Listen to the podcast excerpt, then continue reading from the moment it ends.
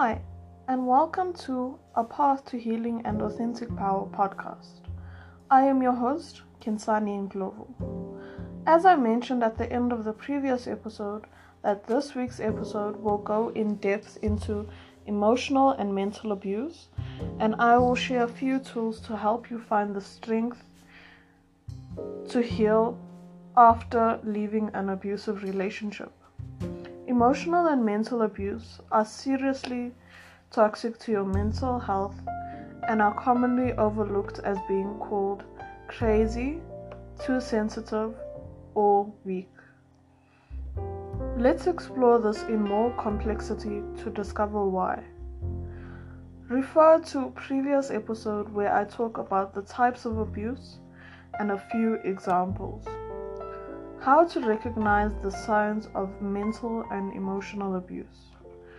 You probably know many of the more obvious signs of mental and emotional abuse. But when you're in the midst of it, it can be easy to miss the persistent undercurrents of abusive behavior. Psychological abuse involves a person's attempt to frighten, control, or isolate you. It's in the abuser's words and actions, as well as their persistence in these behaviors. The abuser could be your spouse or a romantic partner. It could be your business partner, a parent, or a caregiver. Humiliation, neglect, and criticizing are forms of mental and emotional abuse that can often be overlooked. Derogative pet names. This is just more name calling in a not so subtle disguise. Calling you a chubby pumpkin is not a term of endearment. Character assassination. This usually involves the word always you are always late, wrong, screwed up, disagreeable, and so on. Basically, they are saying that you are not a good person. Yelling. Yelling, screaming, and swearing are meant to intimidate and make you feel small. Let's talk about why it qualifies as abuse. Humiliation, neglecting, and criticizing. These tactics are meant to undermine your self esteem. The abuse is harsh and unrelenting in big and small matters. Here are some examples name calling. They blatantly call you stupid, a loser, or two awful words to repeat here. And inconsequential. It might be accompanied by fist pounding or throwing things, patronizing. Oh, sweetie, I know you tried, but this is just beyond your understanding, is a good example of patronizing. Public embarrassment. They pick fights, expose your secrets, or make fun of your shortcomings in public. Dismissiveness. You tell them about something that's important to you, and they say it's nothing. Body language like eye rolling, smirking, head shaking, and sighs help to convey the same message. Joking. The jokes might have a grain of truth to them or be completely fabricated. Either way, they make you feel and look foolish. Sarcasm. Often just a dig in disguise. When you object, they claim to have been teasing and telling you to stop taking everything so seriously. Insulting your appearance. They tell you just before you go out that your hair is ugly or your outfit is terrible. Belittling your accomplishments. Your abuser might tell you that your achievements mean nothing, or they may even claim responsibility for your success. Put downs of your interests. They might tell you that your hobby is a childish waste of time or you're out of your league when you're playing sports. Really, they just would rather you not participate without them. Pushing your buttons. Once your abuser knows what knows about something that annoys you, they'll bring it up or do it every chance they can get. As I mentioned earlier, that lowering your self worth by belittling you and insulting you can cause serious harm to your mind. Control and shame are further examples. Control and shame is another way in which your partner can manipulate you. Here's a few examples threats. Telling you they'll take your children away and disappear, or say that there's no telling what I might do. Monitoring your whereabouts. They want to know where you are all the time and insist that you respond to calls or texts immediately. They might show up just to see if you are where you are supposed to be. Digital spying. They might check your internet history, emails, texts, and call logs they might even demand your password. One sided decision making. They might close a joint bank account, cancel your doctor's appointment, or speak with your boss without asking. Financial control. They might keep bank accounts in, the, in their name only and make you ask for money. You might be expected to account for every penny or cent you spend. Lecturing. Overstressing your errors with a long monologue, making it clear that they think that you are beneath them. Direct orders. From getting my dinner now to stop taking the pill. Orders are expected to be followed despite your plans to the contrary. Outbursts. You were told to cancel that outing with your friends or put the car in the garage, but you did not. So now you have to put up with a red faced Terence about how uncooperative you are, treating you like a child. They tell you what to wear, what and how much to eat, or which friends you can see. artificial helplessness. They may say that they don't know how to do something. Sometimes it's easier to do it yourself than to explain it. They know this and take advantage of it. Unpredictability.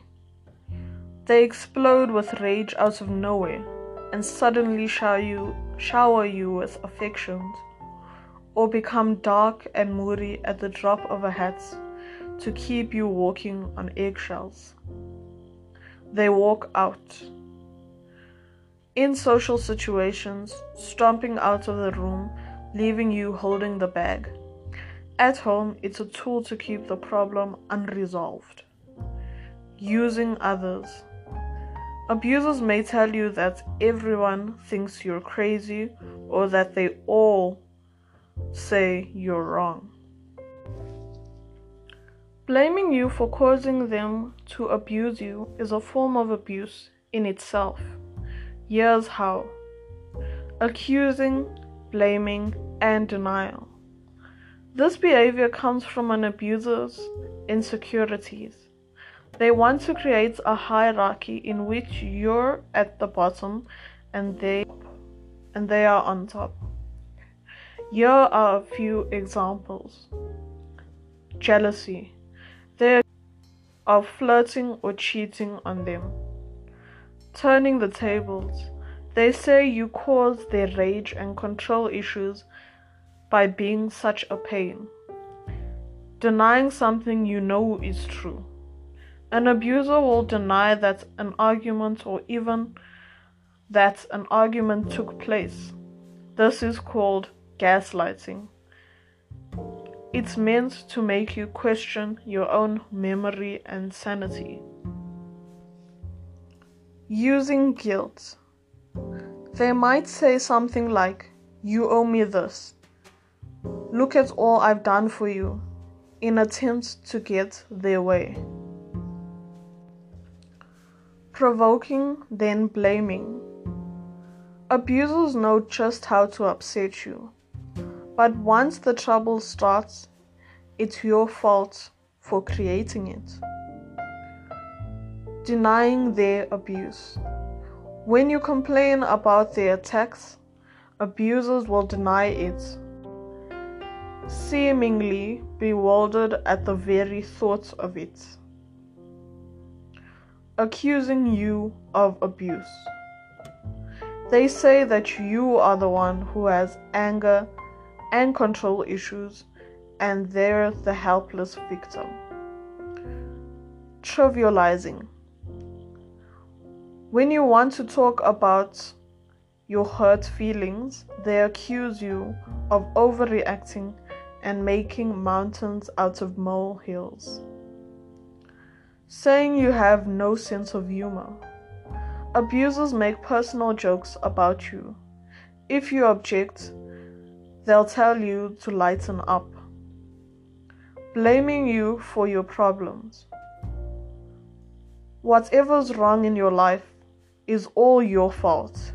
You're not supportive enough, didn't do enough, or or stuck your nose where it didn't belong. Destroying and denying. They might crack your phone screen or lose your keys, then deny it. Not honoring your feelings and ignoring yourself in order to please others refers to emotional neglect. Let's further explore this topic. Emotional neglect and isolation. Abusers tend to place their own emotional needs ahead of yours.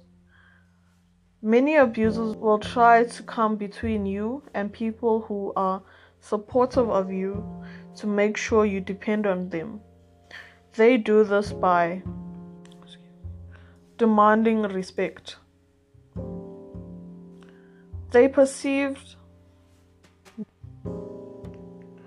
demanding respect.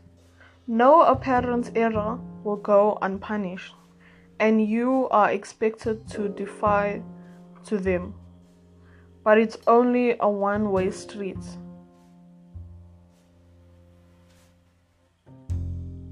Demanding respect. No apparent error will go unpunished, and they expect you to defer to them, but it's a one way street. Shutting down communication. They will ignore your attempts at conversations in person, by text, or by phone. Dehumanizing you. They'll look away when you're talking or stare at something else when they speak to you, keeping you from socializing. Whenever you have a plan to go out, they will come up with a distraction or beg you not to go trying to come between you and your family. They will tell your family members that you don't want to see them or make excuses why you can't attend family functions. Withholding affection. They won't touch you, not even to hold your hand or pat you on the shoulder.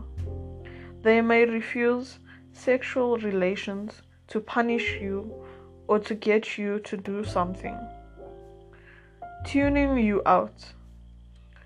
They will wave you off, change the subject, or, just plain ignore you when you want to talk about your relationship. Actively working to turn the tables against you. They will tell your co workers, friends, and even your family that you are unstable and prone to hysterics calling you needy. when you are really down and out and reach out for support. They will tell you that you're needy or the world can't stop turning for your little problems. Interrupting. You're on the phone or texting, and they get in your face to let you know that your attention should be on them. Indifference. They see you hurt or crying and do nothing. Disputing your feelings. Whatever you feel, they'll say you are wrong to feel that way or that it's not really what you feel at all. If your partner is preventing you from doing things to, to uplift yourself and gain independence, then that can be then that can also be emotionally draining to your spirit.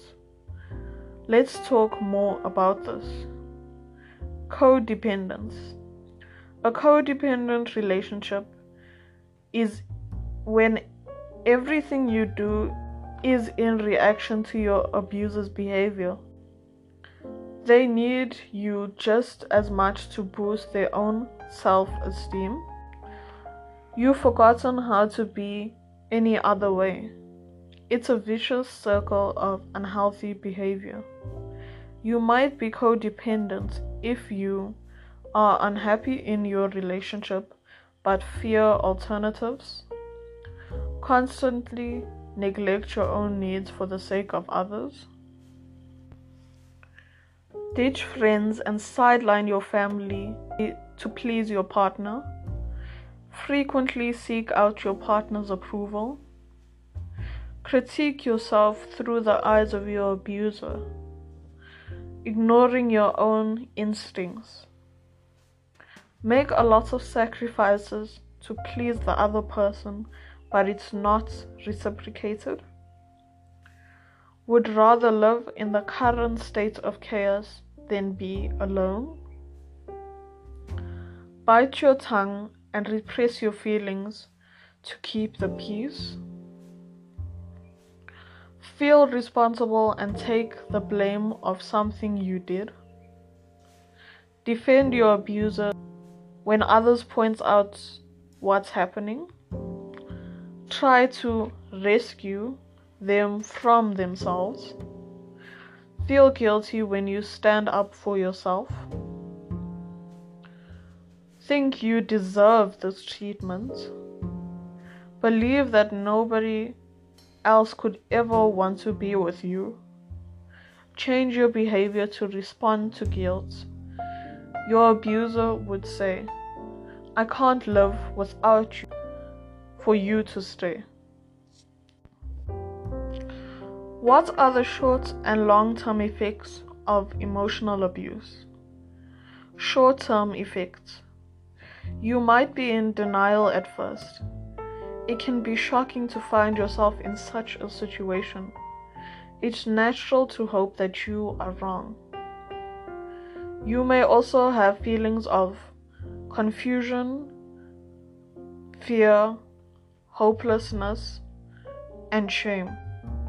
This emotional toll can also result in behavioral and physical side effects. You may experience difficulty concentrating, moodiness, muscle tension, nightmares, racing heartbeats, and various aches and pains. Long term effects. Studies show that severe emotional abuse can be as risky as physical abuse. Over time, both can contribute to low self esteem and depression. You may also develop anxiety, chronic pain, guilt, insomnia, social withdrawals, and loneliness. Some research shows that emotional abuse may contribute to conditions such as chronic fatigue syndrome. What to do? If you are being mentally and emotionally abused, trust your instincts.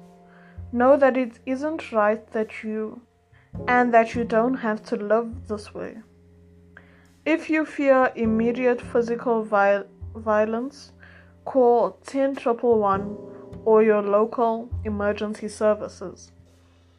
Contact the following organizations if you can't get a hold of an emergency service. People oppressed to women abuse at 011 642 434 or 011 642 436 Chrome at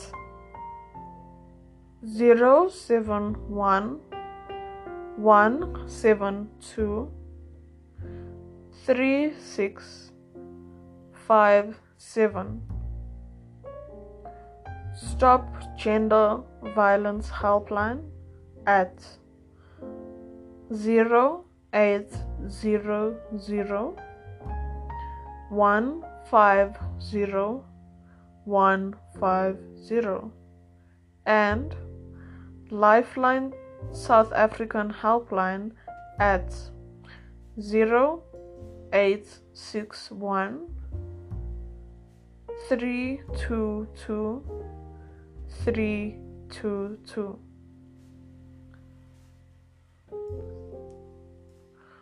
Otherwise, your choices come down to the specifics of your situation.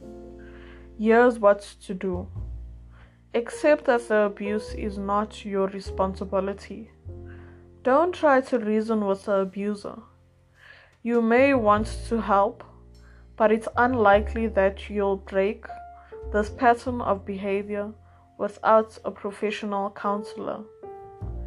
That's their responsibility. Disengage and set personal boundaries. Decide you won't respond to abuse or get stuck into arguments. Stick to it. Limit exposure to the abuser as much as, as much as possible. Exit the relationship or circumstance. If possible, cut all ties. Make it clear that it's over and don't look back. You might want to find a therapist who can show you a healthy way to move forward. Give yourself time to heal. Reach out to supportive family and friends. And if you are at school, talk to a teacher or guidance counselor. If you think it will help, find a therapist who can help you in your recovery. When you are ready to begin recovery, emotional abuse can lead to mental and physical symptoms that shouldn't be ignored. But what works for one person may not work for another. Not everyone is ready to begin recovery right away.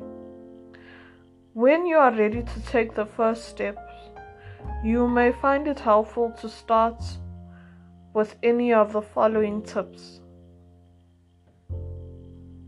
Engage in physical activities to improve yourself, such as physical exercising, getting back in touch with your social life, improving your diet Make rest a priority. Reach out for support from family and friends. And find a professional. If you decide to seek out for professional help, look for someone with experience in emotional abuse or trauma. You can ask your primary care physician or other doctors for references. or referrals. Ask friends and family for recommendations. Call your local hospital and ask if they have mental health professionals on staff. Search for psychologytoday.com to find a psychologist within your province or nearby area. Here are a few more tools to help with your healing journey. Journaling. Journaling is the process in which you reflect on how you are feeling routinely. Journaling can help you to also become more mindful of your day and become more in tune with your emotions. Writing in a journal is like talking to a friend who will never spread your secrets. This will also help you to accept what you are feeling, why you are feeling this way, and starts to deal with your feelings. This also helps if you can't speak to anyone because of your circumstances and will help you to navigate your emotions. Gratitude. Although you will find this quite challenging in the beginning, this technique can help you to see further than your current circumstances. Start each day with at least one thing that you are grateful for and as you get used to doing this, you can increase the list of things that you are grateful for. Doing this can help you change your mindsets and maybe give you a reason to carry on and love. Feeling trapped in your own mind can kill your spirits completely but by practicing this as often as possible, you can slowly free yourself. Affirmations Self talk can empower you from self hatred to self love and kindness. By being compassionate and caring towards yourself, can really improve your self growth in being more comfortable in who you are and what you are capable of, and to re evaluate what you deserve from yourself and others. Here are a few affirmations to start you off with. I love and approve of myself just as I am. I am perfect, whole, and complete. I deserve the best out of life. I am worthy and enough. Try to say this to yourself while looking into your eyes through a mirror. Start off by saying this at least 10 times. I now leave you with this poem. You are filled with doubts of the magic inside you, but it's all I see. Thank you for listening and goodbye.